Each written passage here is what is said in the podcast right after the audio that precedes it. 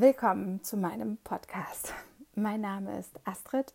Ich bin 41 Jahre alt. Ich bin Mama eines fünfeinhalbjährigen Sohnes und ähm, ich beschäftige mich, seitdem mein Sohn auf der Welt ist, ähm, damit, wie ich ähm, mit meinem Sohn ähm, möglichst friedvoll umgehen kann. Ich hatte da lange Zeit keinen Namen für, bis ich auf Ruth von der Kompass gestoßen bin, die ähm, den Begriff friedvolle Elternschaft geprägt und entwickelt hat.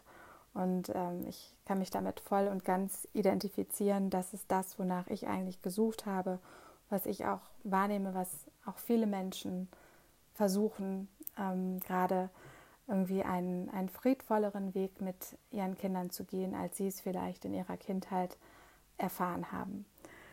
Ja, worum geht es hier? Ähm, wie der Name schon verrät, geht es hier um Annahme. Und ähm, warum geht es hier um Annahme? Die Kurzfassung davon ist, ähm, dass ich festgestellt habe, dass mir das jetzt gerade in der Corona-Zeit sehr hilfreich ist.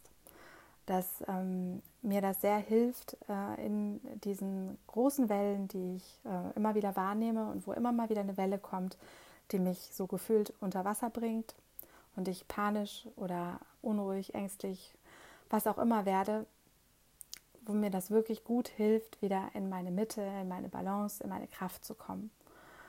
Und gleichzeitig nehme ich aber auch wahr, ähm, wie, wie fremd das so für unsere Gesellschaft ist und auch wie ähm, fremd das auch tatsächlich trotzdem immer noch für mich ist.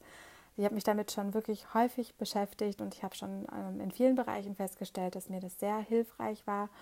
Und trotzdem jetzt in so einer Stresssituation neige auch ich dazu, wieder erstmal nicht anzunehmen, was ist. Und deswegen mache ich diesen Podcast in erster Linie für mich, um mir selber ähm, die Hand zu reichen äh, in dieser Zeit und mich wieder näher meiner Annahme zu bringen, mit kleinen Impulsen und auch kleinen Übungen. Und äh, ja, ich habe die Hoffnung, ähm, dass das vielleicht auch für jemand anders hilfreich sein könnte, es macht schon Spaß, das auch nur für mich aufzunehmen und mir selber auch anzuhören. Ich habe das auch schon mit anderen Bereichen gemacht. Ich habe mir schon mal eine I am enough Challenge für mich selber ausgedacht.